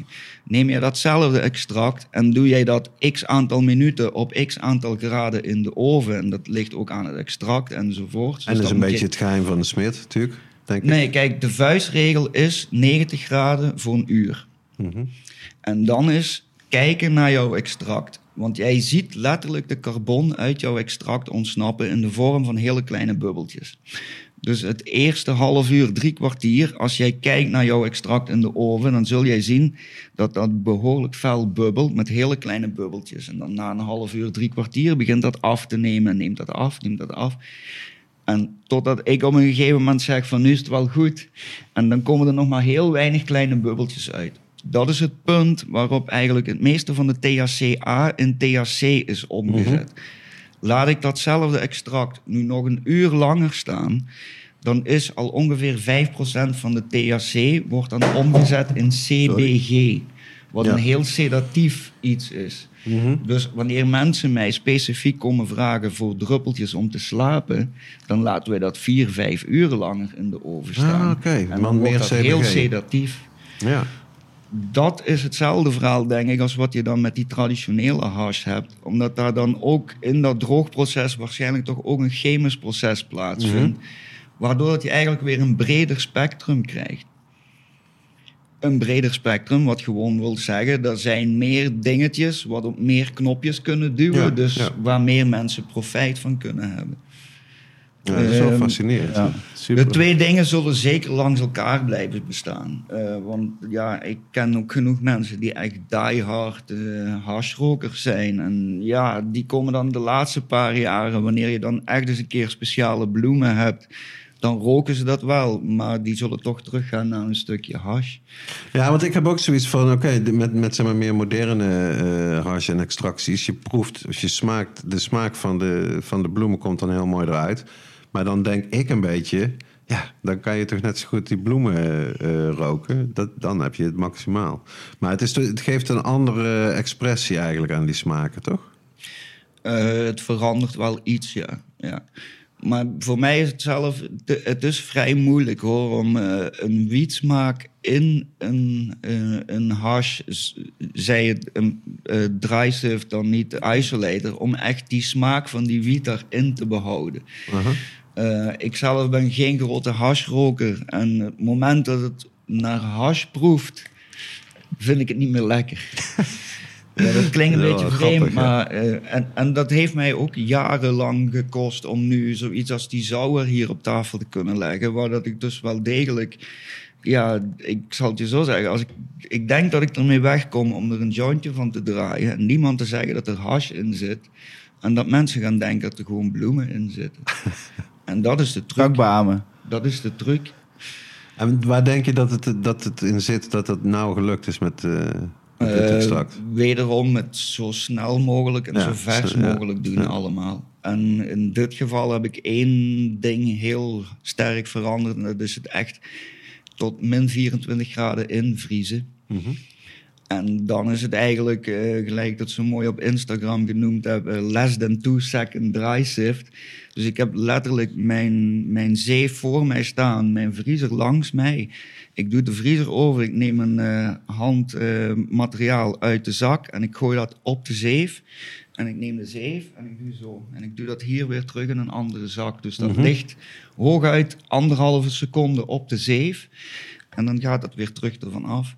Nu ja, dan spreek je natuurlijk over hele lage percentages wat daar afkomen. Ja, wat, er- ja. Maar nogmaals, omdat ik dan het geluk heb dat ik ook weet hoe er met butaan dan nog iets moois van te maken, eh, doen we dit als extra op de extra. Want vertel, vertel over je zeef. Geef daar wat, nog eens wat meer... eh, nou, ik gebruik gewoon eh, jouw doorsnee eh calligrafiezeef, wat ze gebruiken voor screenprints te maken. Eh, want ja, kijk, je kunt wel naar de Grauw gaan, naar de Grauw shop en dan betaal je 180 euro voor een setje zeefjes. Waar dan wel een sticker op zit met een wietbladje. Maar als je die sticker eraf haalt en je googelt dan gewoon op eh ScreenSift eh 7. ehm, dan eh, kom je gewoon op die, op die 7 uit, wat, wat gebruikt wordt om t-shirts te drukken en zo. En dat zijn exact dezelfde 7. en dan kosten ze je 20 euro het stuk. Kijk, dat zijn de betere tips voor de luisteraars van de IT-podcast, eh, mensen. Ja, sorry, Growshop-eigenaar. Ik, ik, ik wil nog even gaan op eh, over beestjes gesproken. Jij, jij bent wel, eh, of ja, als ik aan Loom denk, denk ik ook altijd aan de bit aan. Ja, zeker, ja. Hoe, eh, What the hell is that all about? hoe is dat? eh, hoe is ja, dat, is nog, dat is dan weer echt eh, van mijn echte roots, ja. Eh, vrijwel iedere zware paddenstoelen of ayahuasca-trip die ik ooit gemaakt heb in mijn leven.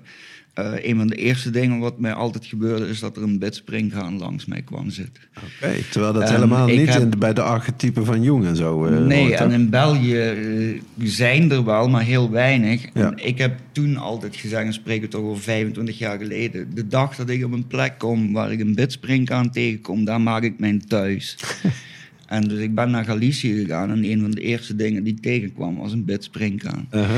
En dan heb ik vorige maand, vorige winter, heb ik in mijn tuin twee Otekas gevonden, wat bidspringkaan, zeg maar, eh, zaadzakken zijn, waar het de kleintjes in zitten. Oké.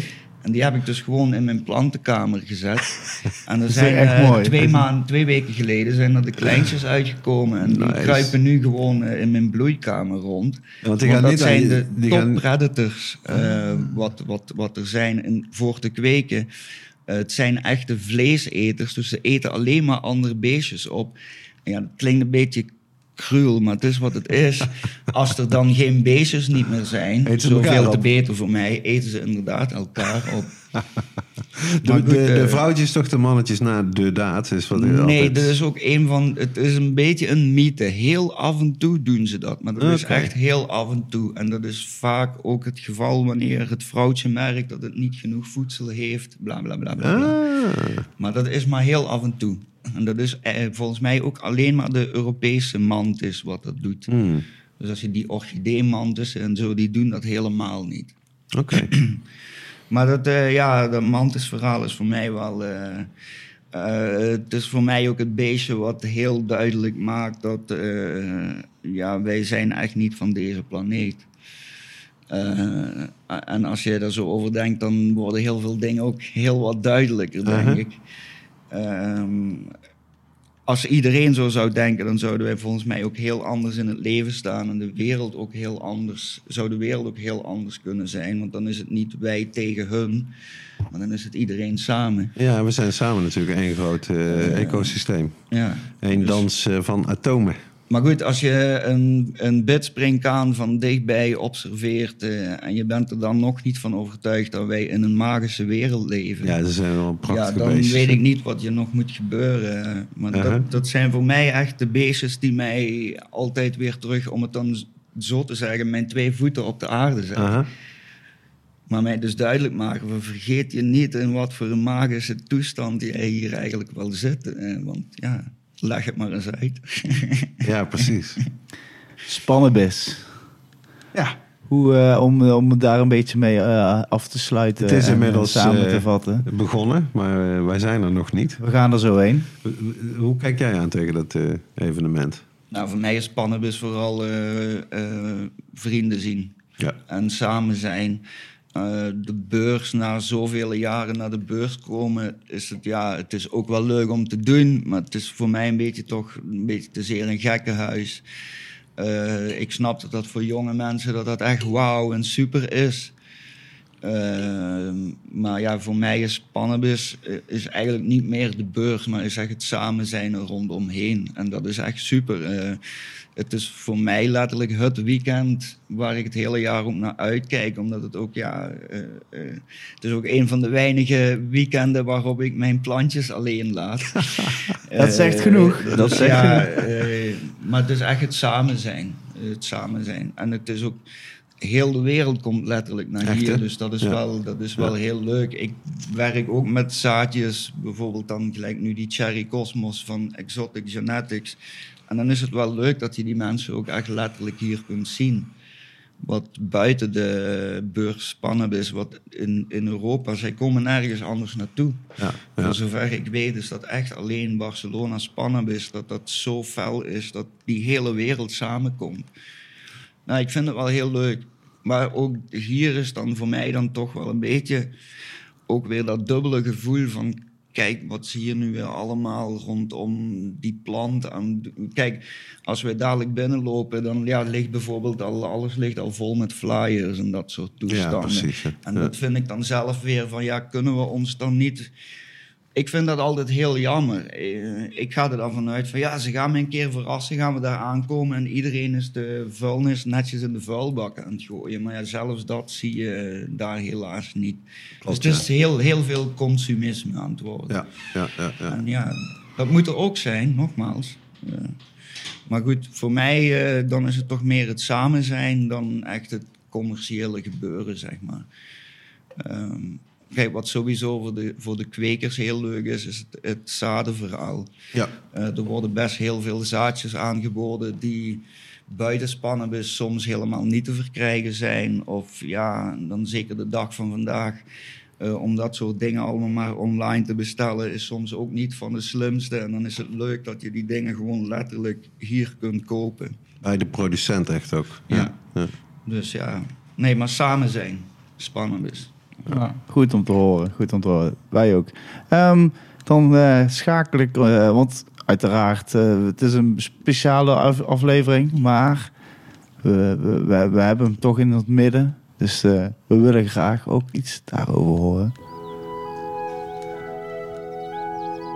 Het Haiti Podcast. Kweekhoekje. Ja, want jij, zoals je al zei, bent begonnen met eh, één tentje, zeg maar. Als je eh, mensen die nog niet zo lang bezig zijn of zelfs nog moeten zouden gaan beginnen, eh, wat- zijn jouw adviezen? Waar gaat het vaak mis? Wat, eh, wat hoef je niet te doen bijvoorbeeld? Dat soort dingen. Eh, beginnen bij het begin. Genetica, genetica, genetica, genetica. Ja. Ehm, Dus begin ook met zaad, is eigenlijk dan Ik ben wat dat betreft daar heel, heel sterk van overtuigd. 95% van het werk van een goede kweker is het uitselecteren van zijn genetica. Waarmee ik bedoel dat jij als goede kweker gaat uiteindelijk 5% verschil kunnen maken in het eindproduct. Dus die wiet gaat of 5% minder goed of 5% beter kunnen zijn. Maar die 95% is de genetica. En ik snap dat dat moeilijk is, want eh, jouw eigen moeder zoeken houdt eigenlijk in dat je daar plaats voor moet hebben. En dat heeft niet iedereen. Maar toch, genetica, zoek je eigen moederplant. Ehm, daarna is het heel belangrijk om gewoon jouw klimaat te weten te controleren. Ehm, zeker vandaag de dag, wanneer dat steeds meer die LED-lampen op en komen zijn. eh, wat heel veel mensen maken de fout om op LED over te stappen zonder hun klimaat onder controle te hebben. En dan gaat het helemaal mis. Want met een LED-lamp is het heel belangrijk dat jij jouw klimaat onder controle hebt. En dat is niet alleen de temperatuur, maar dat is ook heel zeker de vochtigheid. Oké. Want natuurlijk vroeger met good old HPS-lampen die zo warm werden... dat je inderdaad wel de ballast dan apart kon doen, maar dan nog... weet je ook, die bulb gaf gewoon wel veel warmte. Je zou zeggen dat dat moeilijker is qua klimaatbeheersing... maar dat is met dus ook niet. Ehm, nee, niet het is de, de, de controle van de warmte is een stuk makkelijker geworden. Oké, het is vooral Tot aan het punt dat wij in, in vandaag de dag heel vaak moeten bijverwarmen. Dus dat is wel heel anders geworden. Ja, Vroeger was de, de controle van de warmte was een heel ander verhaal. was veel moeilijker met de HPS. Ehm, maar dat neemt niet weg dat... eh, dus daar worden heel veel dingen over gezegd. De ledlampen warmen de planten op een hele andere manier op. Dus het is ook heel belangrijk dat jij zo'n laserthermometertje haalt en dat je jouw bladtemperatuur meet. En dan ga jij zien dat jouw bladtemperatuur onder HPS-lampen heel anders zich weerspiegelt ten opzichte van de temperatuur van de kamer dan onder LED. Ehm, daar moet je gewoon rekening mee houden. Ook is het zo dat onder LED-lampen de planten best eh, anders gaan drinken. Dus dat moet je ook weer helemaal opnieuw ontdekken. En het is gewoon dat ze heel anders groeien ook. Ze blijven over het algemeen een stuk korter. Dus ja, het is toch. ehm, En scheelt dat dan ook veel qua opbrengst? Of valt dat mee? eh, als, je, als je spreekt over een gram per watt, eh, is dat dag- en nachtverschil. Oké. Ja, dan- dus laat ik het zo zeggen. Ik denk dat vroeger over het algemeen gezegd werd dat een goede kweker met HPS, die geraakt aan een gram per watt. Ja, Eh, dat was de oude vuistregel. Ja. Een goede kweker met LED zonder CO2 zou toch echt aan anderhalf en met wat geluk, maar dat hangt natuurlijk ook van de genetica af, aan 2 gram per watt moeten kunnen komen. Zo. Dus, maar ja, dus nogmaals, als je op LED wilt overstappen, eh, investeer je beter eerst in een fatsoenlijke airco. Wat vandaag de dag koelt en verwarmt. Dus dan heb je die twee dingen al eh, gedekt. Eh vooraleer dat je echt op die LED overstapt. Ja. Ehm, eh, welke dingen ik nog kan aanraden? Ja, het- ligt er een beetje aan. Ik ben zelf heilig ervan overtuigd dat het enigste medium waarop ik wil kweken is aarde. Mhm.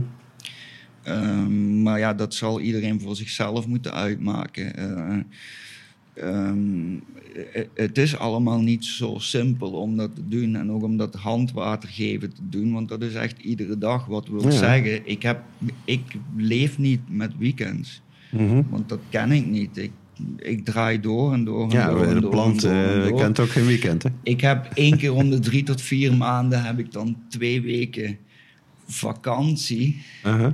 Maar ja, dan zit ik ook acht uren per dag. eh, Ik ben nu eh, met mijn vingers aan het knippen, zeg maar. Dus ja, dat is dan ook niet echt vakantie. Maar dat, is dan, dat zijn dan de twee weken dat ik niet moet water geven.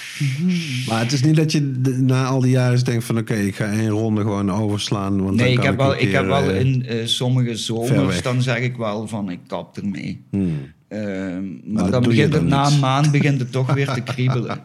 Dan begint het na een maand toch weer te kriebelen. Want dan, ja, het is ook gewoon... eh, ja, als jij echt graag doet wat dat jij doet en je kunt dat dan niet doen, ja, dan kom je Ja, moeilijk precies. uit je bed. En als je dat dan wel kunt doen, ja, dan sta je zo op. Ja.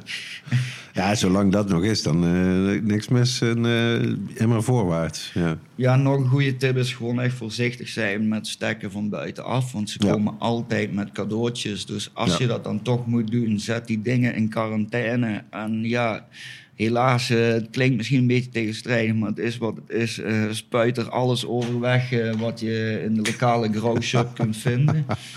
Vooraleer dat je ermee aan de slag gaat. Want ja, gegarandeerd dat je er gratis... je Ja, krijgt, je zelfs krijgt van, er vreemdelingen bij. Zelfs van Doede, God hebben zijn ziel. Daardoor had ik wel altijd meeldauw eh, uiteindelijk op die stekken van hem. Terwijl ze er aan het begin van de rit altijd natuurlijk gewoon prima mooi uitzien. Ja, om dan vandaag de dag maar helemaal te zwijgen van dat virus wat in die stekken zit en zo. En dus ja, het is, het heel voorzichtig. Het hopvirus. Ja, dat eh Toch? hopleidend virus of zoiets. Dus dat is een virus wat blijkbaar uit de stekken van de Verenigde Staten is meegekomen. En dat is God een heel vervelend beestje, want dat beestje dat laat zich niet zien tot week 4 van de bloei ongeveer. En dan stopt het gewoon met groeien. Dus dan heb jij een kutoogst. Eh, en één keer als je het in jouw dingen hebt zitten, ja, dan krijg je het er niet meer uit. Die fucking Amerikanen toch altijd. En nu zijn ze er blijkbaar achter gekomen dat het dus ook in de zaadjes zit. Ja. Dus als dat echt het geval is, dan hebben wij dadelijk een heel groot probleem om überhaupt nog aan iets zuivers eh, te kunnen Nou, het grootste nieuws tegen het einde van de, de aflevering dit. Man, weer een eh, ramp die zou Eh, kunnen gebeuren. Alsof we die niet al genoeg Daar sta ik hebben. van te kijken dat hij daar nog niet van gehoord hebt. Eigenlijk. Ja, daar- dat, ik denk dat we er wel een keer over gesproken hebben hoor. Ja? Ja hoor. Maar die naam doet geen belletje rinkelen. Oh. oh. Virus. Ja. dus, eh, hop, ja, het is, het is eigenlijk Ik denk dat we met eh, aflevering. eh, Als jullie Eh, karma hier hebben gehad, 45. hebben jullie het erover gehad. In 45, Zadingen? 45 met La Chanvrière hebben we het hier ook Oh, zeker over gehad. even. Ja, ja, ja. Me toch iets te dagen. Dus, eh, Maar het is niet dat sindsdien... eh, en dat- bijna alle vrienden die ik ken, heeft hier echt Hmm. problemen mee gehad. Of in ieder geval veel. Heel veel eh, mensen. Dus eh, in, in Europa en Nederland of in Spanje en maar Nederland. gehad, zeg je. Ja, nog steeds. Het is nog steeds actueel. Wat kan ik nog als tip geven? Eh, doe vooral je eigen ding. Mhm. Ehm, en lees niet te veel op internet. Want eh, als jij gaat vragen op een forum van... eh, ja, hoe vaak moet ik nu water geven? Ja, Uh-huh. dan komen tien mensen jou tien andere dingen zeggen. Dat is typisch voor Dus wietkijkers. nogmaals, doe gewoon jouw eigen ding. Kijk gewoon wat er gebeurt. En ja, ja het klinkt weer heel hippie, maar ja... Kijk en voel gewoon. En dan, dan gaat dat vanzelf wel. Kijk, ben, jij, ik- ben ik- jij iemand die heel erg dingen opschrijft en in spreadsheets? Nee, absoluut niet. Absoluut Echt niet. gevoel. En ik, ik, ik zal het je zo Gevoel zeggen. Een heel belangrijke tip eh, voor, voor mij, als iemand echt eh, zeg maar wilt kweken gelijk ik dat doe, is vergeet helemaal dat jij een plant aan het kweken bent. Jij bent jouw aarde aan het verzorgen. Aha. Die plant weet heel goed wat hij daarna met die aarde moet doen. Maar jij moet zorgen dat in die aarde zit wat die plant nodig heeft. En dat is een hele andere insteek, denk ik. Maar dat is heel belangrijk. Dat is hoe dat ik voor mijn gevoel werk. Ik werk met mijn aarde. Ja, die planten, dat staat er maar op. Ja, ja, ja. Eh, en die weten wel wat ze moeten doen. Die hebben mijn hulp dan niet bij nodig. Maar die hebben wel nodig dat ik die aarde verzorg voor hun. Mhm. Ja, en dat is ook iets, ja, daarom aarde is voor mij heel belangrijk, omdat je dan toch, eh, dan komt het principe van symbiose en zo ook weer erin mee. Dus Ja. je zit dan met de myceliums en zo waar we mee werken. En ja, dat zie ik dan toch in die steriele eh, substraten, zoals kokos en dat soort dingen, en steenwol. Ik zie dat niet echt samen kunnen gaan. Dus ja, dat is toch ook weer het lijkt mij heel moeilijk om tot eenzelfde resultaat te kunnen komen. Ja. Dus ik denk toch dat een, een ik weet niet of je het dan biologisch of organisch of hoe je het ook wilt noemen, maar iets wat op aarde gestaan heeft en iets wat op steenwol gestaan heeft, is toch echt appelen met peren vergelijken. Mhm. En dat hoop ik dan ook dat dat, wanneer er dadelijk bijvoorbeeld in Nederland wel een, een, een legaal circuit komt, dat daar, daar ook heel duidelijk onderscheid in gemaakt kan worden. Ja. Maar zoals ik het begrepen heb, is het helemaal niet mogelijk om überhaupt op aarde te kweken. Omdat er dus zoveel regels zijn en zoveel testen op bacteriën en, En dat soort toestanden metalen. gedaan worden, dat dus op aarde kweken uit de boze is omdat ze dan later, op het latere termijn niet door de laboratoriumtests uitkomen met de wiet. Dus ja, dat blijft een beetje. eh, Een Nederlandse experiment voor mij is een beetje eh, een heel. eh, eh, het is heel, heel duidelijk dat het iets is, een verzinsel is van mensen die absoluut niet weten waar ze het over hebben. Ja. ja. Die weten 100%, absoluut niet waar ze het over hebben. Kijk, een, een, een heel, bela- een heel eh, voor mij een heel duidelijk punt in dit is de discussie over al of niet extracten. Mhm.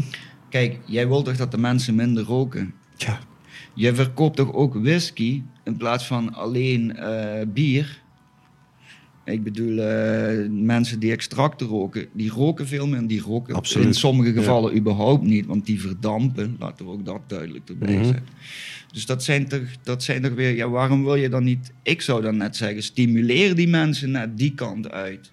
Want jij bent eigenlijk een gezonder gedrag aan het stimuleren. Want verbranden van een plant blijft verbranden van een plant. En een extract verdampen is voor jouw gezondheid volgens mij toch wel een stuk beter. Maar ja, dan komen die wetgever die zeggen, joh, 70% Ja, THC. Percentages. veel wat allemaal. Het gaan allemaal zombies worden.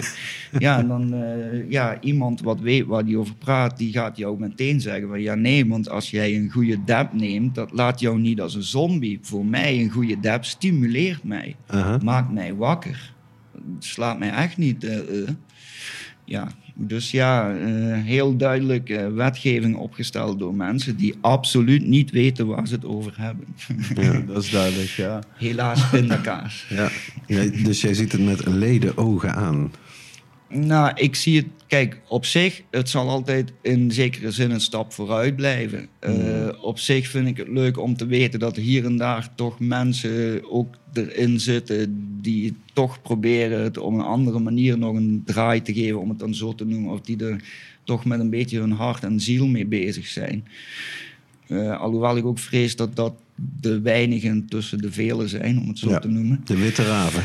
Dus eh, ja, eh, op zich, ja, nee, het is ergens is het positief. Eh, en langs de andere kant is het voor mij ook weer meer van hetzelfde. Rond de pot draaien en het slaat allemaal nergens op. En ingewikkelder het had maken. zo gemakkelijk kunnen zijn. Ja. Ja. Ieder dorp zijn zot op de berg. En eh, ieder dorp heeft zijn speciale wietje en zijn speciale dingetje. En iedereen gelukkig. Ja, ik, zie, ik vind het een mooi eh, toekomstbeeld. En eh, een mooi dingetje ook mee af te sluiten, denk ik. Absoluut. We gaan lekker eh, de beurs op. Om nog een dingetje mee af te sluiten, helemaal. Wat vond je van de London Breakfast? Ja, ik vind het toch een, wel een heel erg fijn wietje. Een beetje dat crèmige. hè. Een soort die crème. Ik weet niet welke turps dat zijn. En eh, ja, hij had iets minder scherp mogen zijn. Ik weet niet wa- waarom dat precies in zit. Maar eh, qua jureren zou ik hem toch eh, voor de High Life Cup op 7,5 eh, gejureerd hebben. Deze London Breakfast. Kijk eens aan.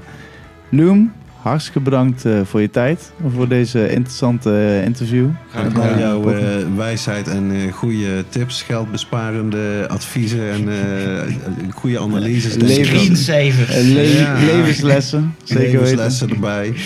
Helemaal top, dankjewel. Nou, Ja, graag gedaan. Geniet van het weekend. En, Dat zal eh, zeker lukken. Iedereen bedankt voor het luisteren. Inderdaad. Jij, Dirk, jij bedankt voor eh, je wijze, wijze interview skills weer. En dan gaan we naar de beurs en gaan we morgen alweer een, eh, een nieuwe episode Ja, en- opnemen. maar die hoort u over een, aant- over een weekje ongeveer, denk ik. Voor de luisteraars. Hou de website in de gaten en eh, onze socials. Oké. Lieve mensen, we zien elkaar snel. Howdy. Howdy.